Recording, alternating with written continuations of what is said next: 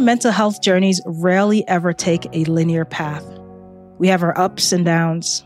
One day, everything might feel crystal clear, and then the next, you might find yourself feeling like you're starting all over again.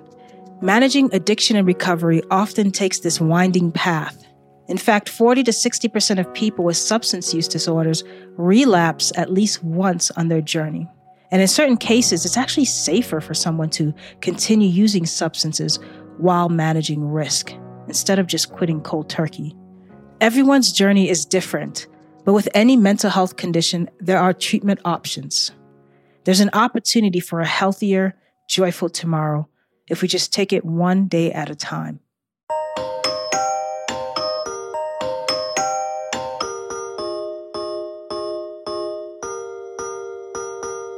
I'm Frantzces Lys, and this is Turning Points, a show about navigating mental health sponsored by Point 32 Health. Brendan Little has been in recovery from addiction to alcohol for the past 18 years. What keeps him going is finding a sense of purpose and expressing himself through music. He has a heart for helping people and a passion for Boston. He was the founding policy director of Boston's Office of Recovery Service.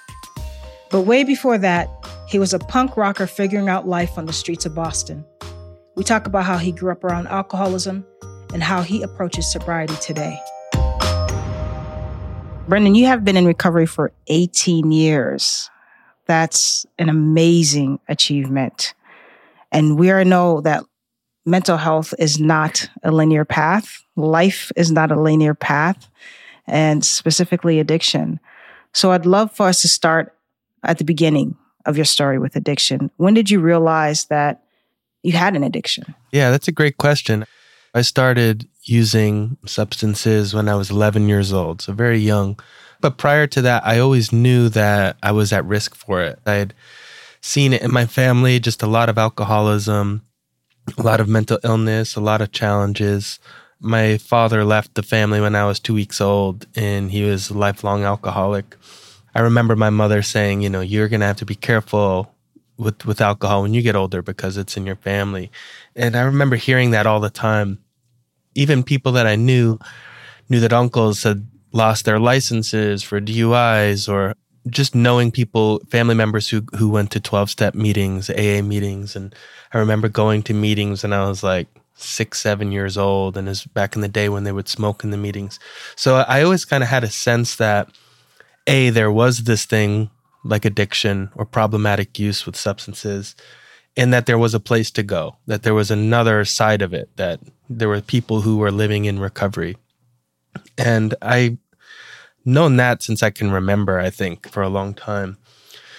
But for me, I had an older sister who's five years older than me, and she was involved with substances at the age people usually get involved with substances, like 16, 17 years old.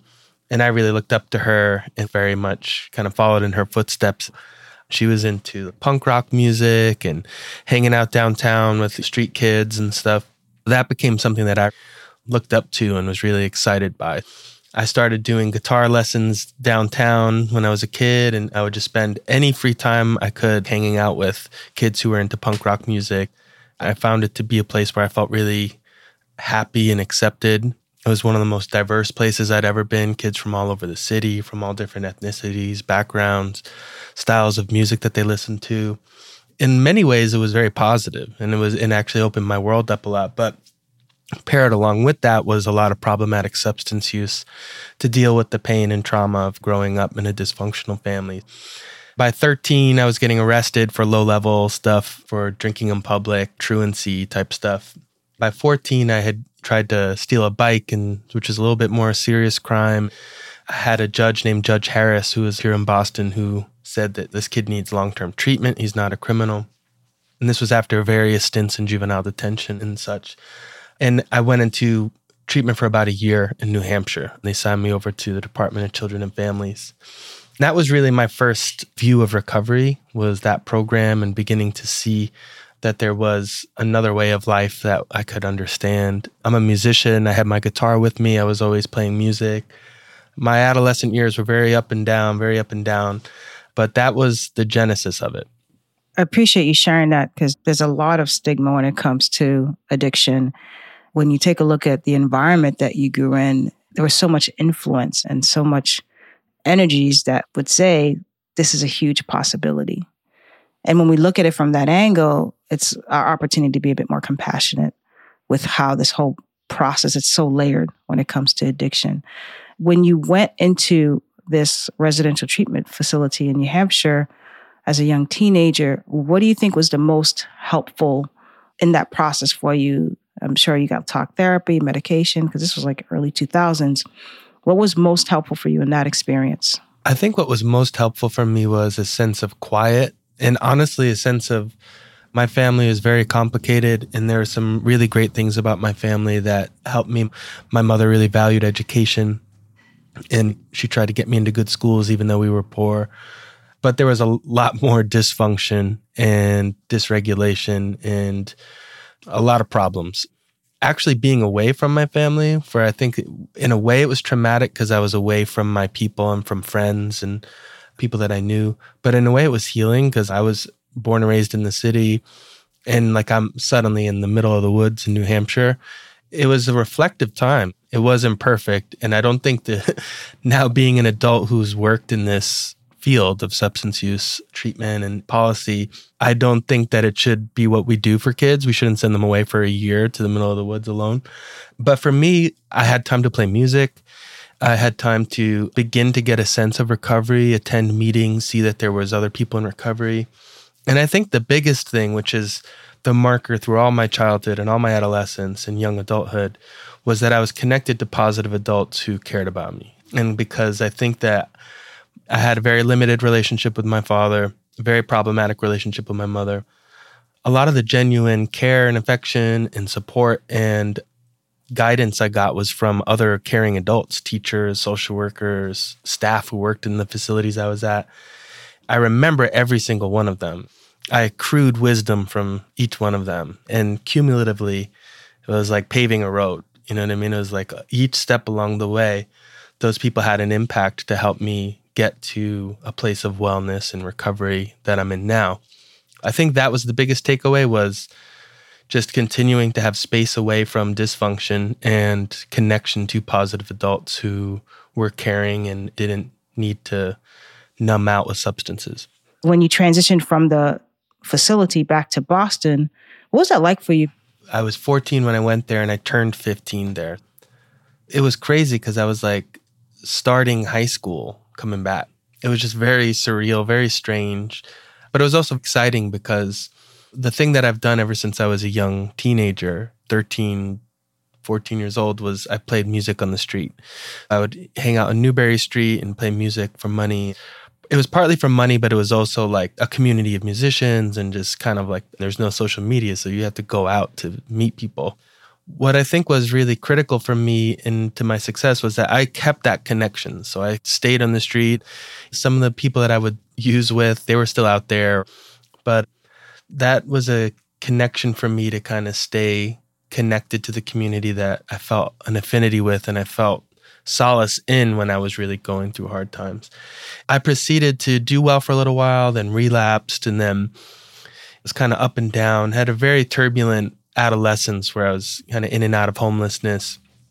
I was recording music and I was sought by a producer who saw me playing on the street and I started recording music more seriously in studios and traveling to New York City. It was this very strange life where I was simultaneously in Soho in Manhattan recording at a studio and going out to sushi dinners with producers and then I can't afford my Fung Wah bus ticket home. It was crazy and sleeping on couches or not having anywhere to stay. So it was this very strange life. It wasn't very sustainable.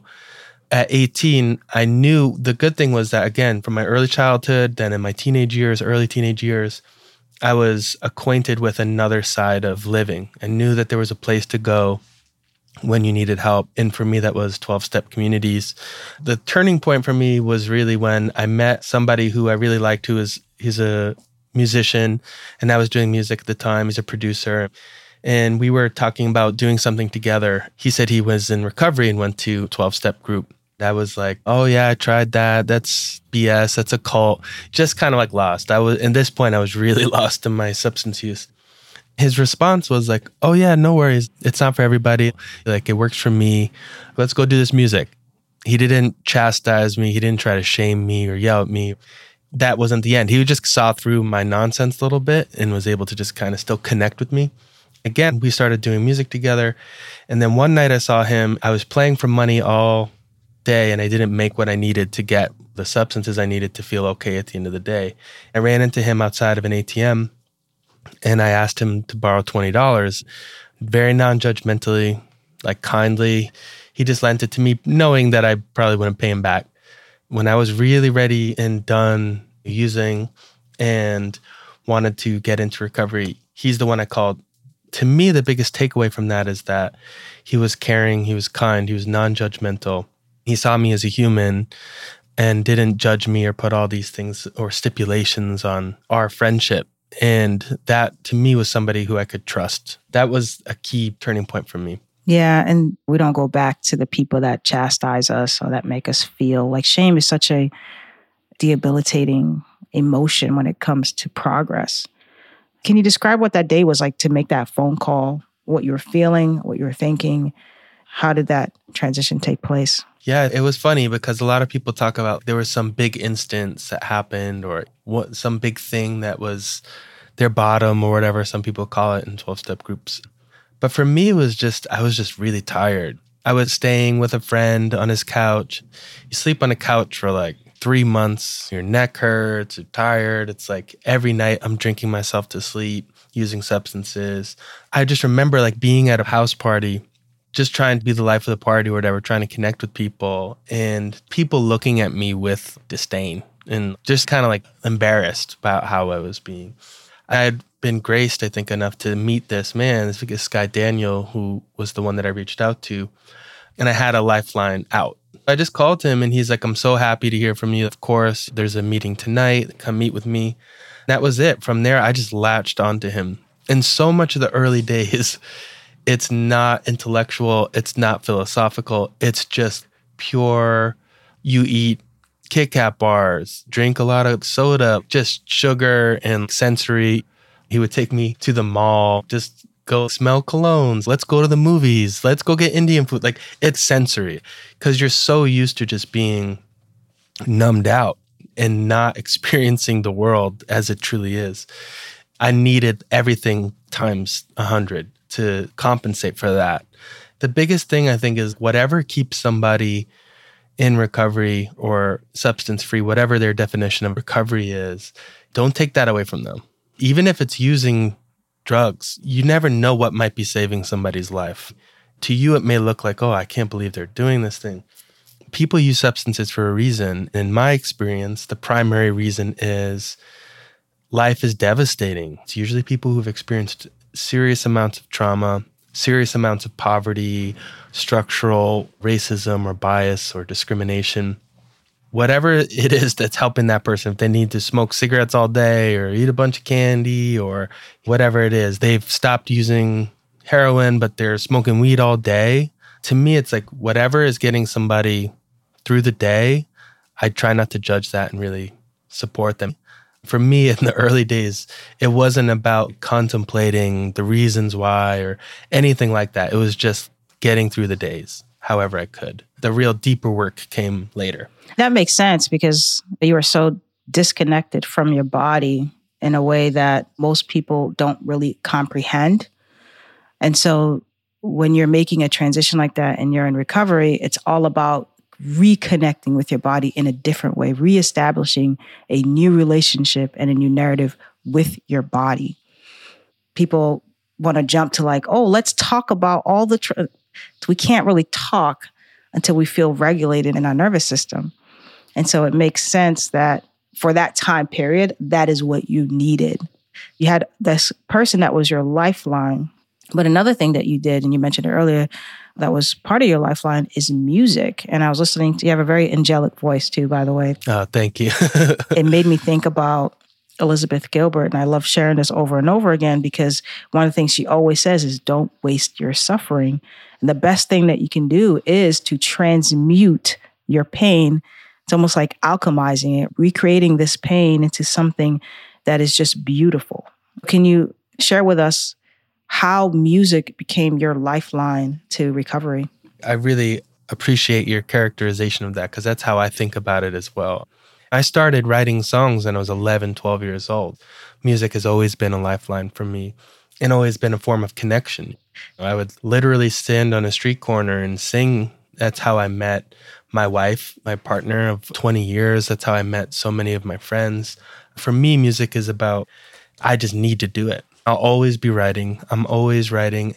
Sometimes people like, man, you write really sad songs. They can be a little sad or the topics can be a little sad. But to me, it's so joyful to get that stuff out and synthesize it. There's so much chaos. Trauma is by nature very chaotic and not linear. It doesn't have a beginning, middle, and end in your brain. I think when you put it into a narrative via a story or writing or a song, where it has here's the first part, here's the second part, here's how it evolves, you can begin to have some semblance of control over it through this other medium. Then other people can hear it and connect with it. The songs are almost like little breadcrumbs of wisdom or information. It's like a conversation with myself sometimes. It's a way that I can kind of tap into reminders from myself of what I've been through, what sustains me. To me, it's it's your spirit talking. Sometimes intellectually, finding the words can be very difficult, but in an artistic form, the language just comes very clear. It's almost like making sense, taking all the pieces and building something from that it definitely makes sense and it's why people create. Absolutely. When did you really begin to feel stability in your life and what did that look like for you? I think there was various stages without hyperbole or exaggeration. I was convinced that I was going to die before I was 18 or before I was 21. That didn't seem like a problem to me in a way. Like I felt it was just I was really on this very destructive path.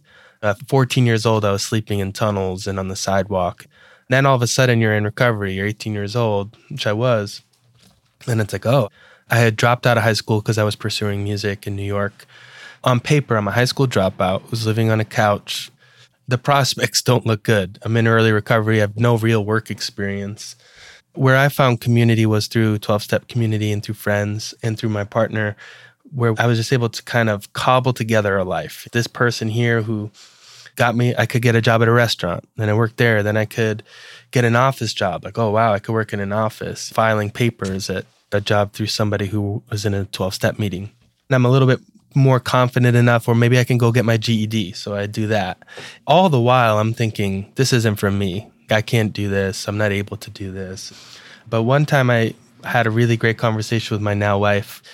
I was young in my early 20s and I was like, all my friends that I grew up with, they're all graduating college now.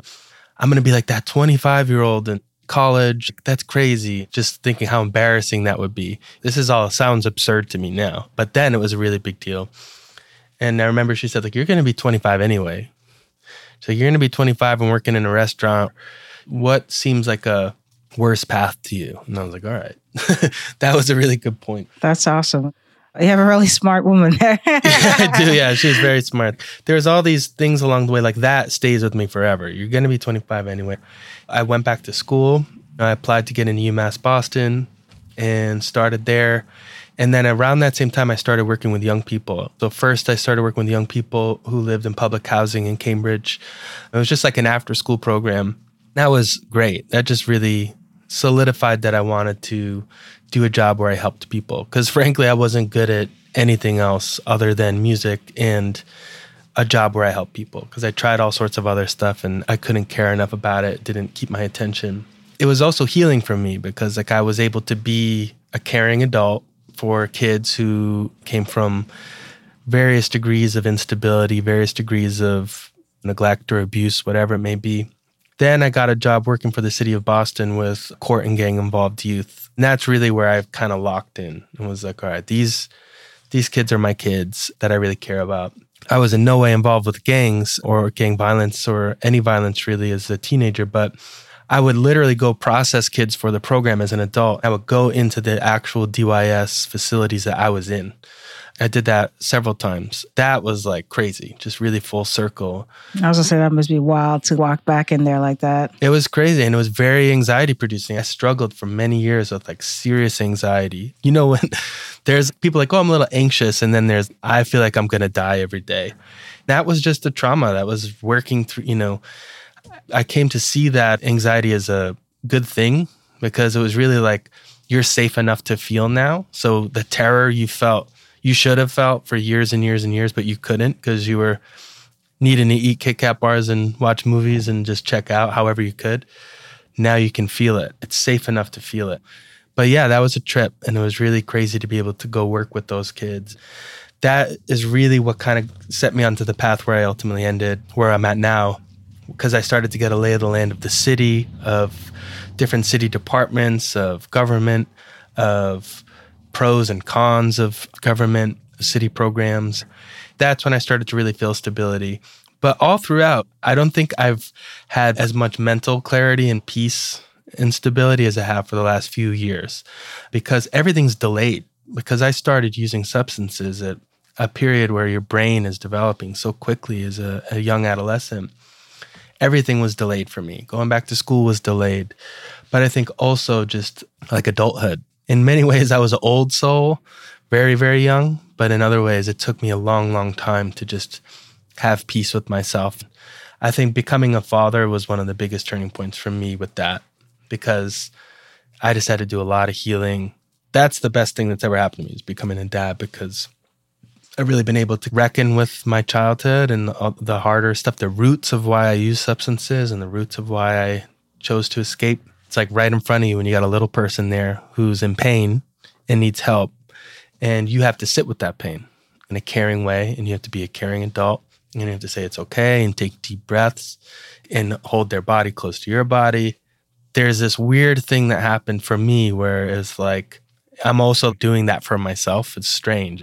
It was kind of simultaneously caring for this little person, but then also recognizing that there was a child that didn't get needs that and that I have to be the one to do that as an adult now. That's been, I think, the most healing thing. That in years of therapy, many years of therapy, and many years of being around supportive people who are similarly on a recovery path. Part of the healing journey is also how do I get out of my own head and out of my own self and help somebody else in that process? Because when we do that, that also helps to heal different parts of ourselves. You having a child, it's another lesson to go through because now it's like, okay, little Brandon needed some of this love too. Little Brandon needed somebody to hold them and say all these wonderful, caring things to them. Now you get to re experience that in real time, genuinely experience that. All these little stages was really preparing you for this day. I'm curious to know a little bit more about your relationship between purpose and healing because through this journey it seems that you you cemented in, in what you're here to do. And how has that really supported your mental health? The key to healing is having a purpose. And i think that that's one of the biggest things that is missed in a lot of the treatment infrastructure that we have. People will say oh well we have this many detox beds or we have this or we have that so much of this is economic and so much of this is purpose driven. One of the biggest things was like when I no longer had to worry about groceries, when I knew that I had rent or like I could pay my mortgage now that I'm a homeowner. That stuff is monumental. I think that it's often overlooked. People talk about therapy or supports like that's all great. You can get most of that stuff for reduced or for free. You can cobble that together. There's something about having the stability of material needs that you need. But I think for me, so much of my healing was rooted in my purpose and why I feel like I'm here, is, which is to help people. Because I've struggled in my 18 years. I define as being 18 years in recovery, but like I had a slip of like five years ago with not my primary substance, but another substance. But it was really like a time where I was just going through a lot of loss and trauma and had lost a young person that I cared about. And then my first sponsor in recovery actually died of an overdose within one day of each other. And I didn't realize it then, but I just kind of spiraled out. To me, that was something I couldn't talk about for a long time. But I say 18 years of recovery for two reasons. One, because it is re- relapse is part of recovery. Also, the primary substances that I used that were the most problematic for me, I didn't use. In the field, they call that harm reduction. Are you using harm reduction to kind of get through it? I think for me, now I talk about it because to me, shame is deadly and shame is horrible. And I was ashamed for a long time because I was able to go out there and say, oh, I'm the success story. You know, I had a really hard adolescence and now I'm an adult and everything's okay. That's the front facing thing I would present to people. But now I am able to talk about it because I think it's as important to say that because I know so many people, colleagues who have lost, who were in recovery, working with people on the front lines, people who are still actively using. We get a call and they're dead of an overdose. But that was a person who had years of recovery I think it's important for anybody who's out there who's in this field of helping people, be it social work or whatever, case management, direct work, and you're scared to admit that you relapsed or you're struggling in some other way or your mental health isn't where you want it to be, that it's okay. And that part of the journey is being able to be vocal about that and to be able to share that. I think that the thing I always come back to is helping people and being of service to others. That's a core tenet of my recovery practice. It's been the key to my healing. And the other thing I'll just say is I always talk about it like a tripod. The three things for me that are so crucial are therapy, one on one therapy that I have every week and I have for years with a really good clinician who pushes me. Don't find a clinician who's just yesing you to death. Having a community of other people who are in recovery, be it 12 step or just friends and then some sort of body based thing, be it exercise or yoga. If all those things are going well for me, those three things, like I'm healthy. If one of them's a little off, or I'm slacking in one of them or two of them, I'm not doing so great. To me, that's the three components that really help keep me healthy.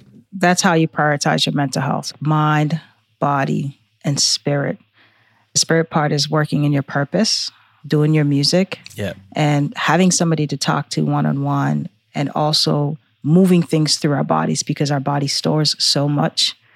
And I love that you have that tripod, as we call it, because one of the things that I've noticed that is missing in the mental health is is the spirit. You know that that spirit talk, the purposeful living. How do we live our lives on purpose? How do we reconnect with our spirit? Without that, the healing journey can be really difficult. You can find yourself going back and forth. I love that you highlighted those three things Thank you for taking the time out and talking with us today. Find a purpose, find that community, find whatever works for you, whether it's embodying the quote, tripod of mind, body, and spirit, or another method that helps you to manage addiction. Next, I talk with Taheera Ma'at. She's a clinically trained therapist and a shamanic medicine woman she worked in addiction recovery centers in Florida for years, mostly working with people who are recovering from opiate addiction. She offers a bit of advice on finding the right treatment options and healing the spirit, in addition to the mind and body. Welcome to the Turning Points podcast. We're so glad to have you on the show, Taheera. Could you please just introduce yourself? Tell us a little bit about the work that you do. Hello, honored to be here. Thank you for having me. So, my name is Taheera Ma'at. I am a shamanic medicine woman, clinical trained therapist. I've been in the healing field for over 20 years. I know today is all about how do you heal from addiction, especially the way that we're going to look at it, because, you know, there are some benefits to the traditional methods of how we look at it, but there's also maybe an opportunity to have a different conversation and an opportunity to see what other methods that people can actually utilize, what's available to them, and what are we missing that could really maximize and support people through this process. And so, the first question from your background of working with folks who have substance use challenges, what point does substance use become an addiction? It usually ties into some type of level of trauma. And they're just trying to fill a void, which a lot of people are trying to do. And so the substances, and there's some, of course, that's more extreme than others, fill that void pretty rapidly. I believe, and just through my own experience working with these individuals, that this, it starts with a personality disorder that is in relation to some level of trauma that that person has been through. And everybody deals with their trauma differently. Some people, they can process their trauma pretty well and don't have any side effects such as addictive issues, where others are possibly a bit more sensitive. And so they use these substances in order to fill that void and also to escape. Yeah, that makes a lot of sense. How common is addiction or substance use disorder? I would say it's very common. And we come from these societies and we come from these upbringings that caters to those addictive qualities without even recognizing that they are addictive qualities. Overconsumption. We come from a society where we overconsume a lot of different things. We have a lot of, sometimes I would say too much which could ignite some type of addictive issue. It's a quality that trait that all of us have, and it just all depends on the person's experience as to whether or not they're going to feed that void in a way where it's unhealthy, or they look to come back into more of what we were talking about, more of the spiritual healing, and start gaining more of a spiritual awareness as to what's going on. I love how you normalize that because often we really only see when we think about addiction, we do think about substance use. When you do look at the way the society is set up, a lot of us are addicted to our phones. A lot of us are addicted to feeling a certain kind of way. Anything that leads to some sort of distraction, immediate gratification, it could really fall in so many different categories when you talk about when somebody's ready to go through the healing process and when they feel that they're making a decision to be open to a different level of knowledge and they're saying, Hey, I'm ready for treatment. What options do people have, both on the clinical and the spiritual level, for them to move through treatment? Many people have different ways of moving through the path of recovery. I used to work at a treatment center. And so a lot of those souls that came in had extensive backgrounds of going in and out of the treatment centers and realizing that was like a safe haven for them, which is nothing wrong with that. They just needed to get away from that environment and start over again and again and again. And that's what we do. We tend to start over again and again and again until we finally get it. So treatment centers are a great way to get oneself out of the environment and start a process where everybody around you is there pretty much moving through the same thing. You also have a beautiful support team and so forth. And then it also depends on what type of treatment centers you're looking to get into. Where I worked, it was more holistic and it was based upon art, music, and also spirituality. It just depends what one is looking to dedicate themselves to. And then some people, they are not interested in going to a treatment center. So they find their support. They find a therapist that they align to, maybe a psychiatrist as well. And they start that support more on a basis of their creating their own level of a detox and of a treatment because maybe they're able to be responsible for that. A lot of times, depending upon the addiction, some people, they know they don't have no levels of responsibility. They need to be guided. They need to be told. So the treatment center works really well where someone who's like, I know that I have an issue, but I'm also wanting to still go to work. I still want to function in life. Then there's another layer to how to treat oneself. And then as far as moving into more of the spiritual shamanic level, again depends on the levels of addiction, what type of substances were used, and you go through a detox just like you would do any other treatment, except now we're using the plants. And some people they will come stay with me for maybe two weeks, while others will come and do the medicine and then leave and then come back and do the regular therapy with me. So to each its own as far as what type of treatment can be done, but there's all different types of levels. There's all different types of ways. Even meditation is a great way to add into the treatment because the meditation helps to calm the nervous system down. It gets people back into themselves. It helps them to understand their mind better, their emotions better without somebody telling them. So that's the empowerment process of the meditation as well. I love that. So sobriety may be helpful goal for some, but sobriety is also not the only way to recover from addiction or the harmful usage of substances. Can you speak to harm reduction?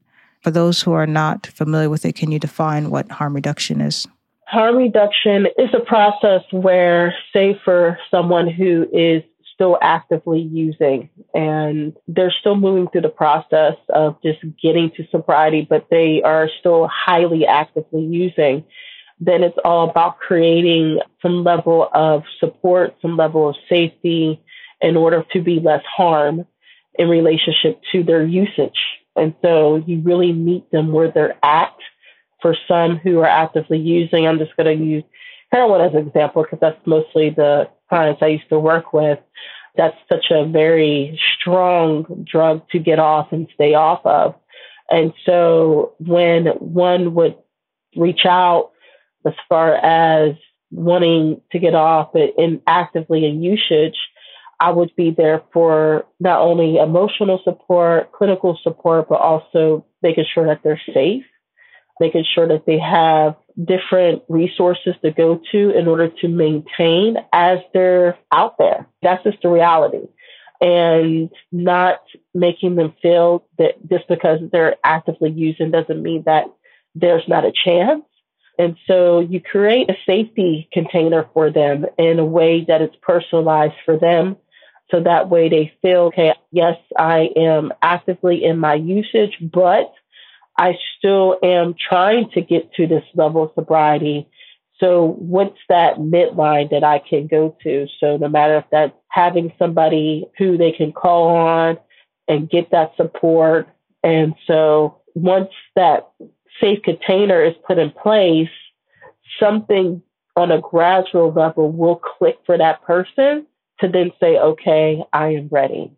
Now I'm ready to go into the full treatment because they're going to hopefully grow out of that. It's like that adolescent stage of life. It's like you just rebel, you rebel until you're like, okay, it's time for me to mature a little bit and take this next step because if I don't, there's death. That's again another reality in some of these substance abuse. And so you trust that whatever container you're creating for that person, they're safe enough to process as they're moving through that intensity, as they're moving through their own experiences. Hopefully, you could guide them into getting the full, complete treatment that they need. I love that because it is meeting people where they're at versus judging them, closing the door on them. It's almost like I was thinking how you give heroin users clean needles and they keep coming back for the clean needles. Hopefully, does click over time and, and they realize they have at least a point of reference that someone or something is safe. There's someone or something that I can actually trust. Because I may not be able to trust the needles on the street, but if they're able to see that there is someone out there versus what they've previously experienced most of their lives, it gives them a bit of hope to take, and I don't even like to use the word hope, but it gives them a bit of hope to take the next step into recovery gradually. Exactly. Yeah, absolutely. I'll share one more thing in relationship to the spirit and the soul journey here. My recommendation would encourage and also open yourself up if you're working with people or if you're a loved one who's listening to this open yourself up to having more of a spiritual conversation that's not based in your own spirituality, not based in your own beliefs, because that person may be on a completely different path than you. And when you're able to meet them there, you're able to meet them at a higher level. And if you can have those conversations that are a bit more, that's beyond the clinical treatment, you're now helping them as a whole human being to access who they are as a spiritual person. And so that's one of the recommendations I give to clinicians and loved ones is to take yourself out of what you feel, what you believe in, and start to ask them questions based upon what they feel, and what they believe in, and you'd be surprised how spiritually in tune people who have these addictive traits are. It's very vast, and for them, it's very real. And I would say honor that a bit more. Beautiful. Well, thank you, Taheera, for taking the time out to talk with us today. Thank you. It was an honor. Whether you're currently looking for new ways to manage mental health and substance use, or maybe you're on a different kind of mental health journey, remember to just take it one day at a time. And if you have to take a step back, don't forget about all the little steps in between that have moved you forward. A couple of things that I learned from our guests to keep in mind on your path, no matter what path that is, is first, find your people. Maybe this is in Alcoholics Anonymous, Narcotics Anonymous, Smart Recovery Groups, or any other group of like hearted individuals. And then, second, treat your mind, body, and spirit. A combination of treatment options can help you find lifelong recovery and mental peace. And lastly, recovery or any mental health journey might include relapses. This is perfectly normal. If you find yourself in a relapse, this is a time to course correct and tweak how you are treating your substance use disorder or mental health. I hope you find peace wherever you are on your journey. It only seems fitting that Brendan takes us out of this one with the music that has helped him on his journey.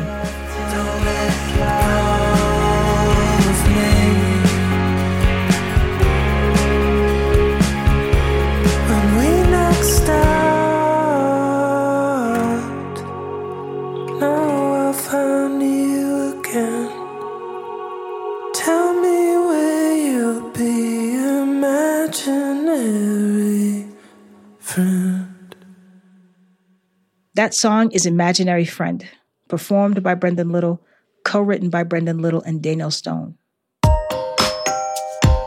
Thanks for listening. And visit globe.com forward slash turning points, one word, for more information on mental health care and resources. To hear more stories of turning points, join us for our next and final episode. We talk about moving through grief and even growing through grief. Thanks to our production team at Pod People, Ann Fuse, Amy Machado, Brian Rivers, Daniel Roth, and Michael Aquino. And special thanks to Point 32 Health and the Studio B team at Boston Globe Media. Point 32 Health is committed to connecting the community to personalized solutions that empower healthier living.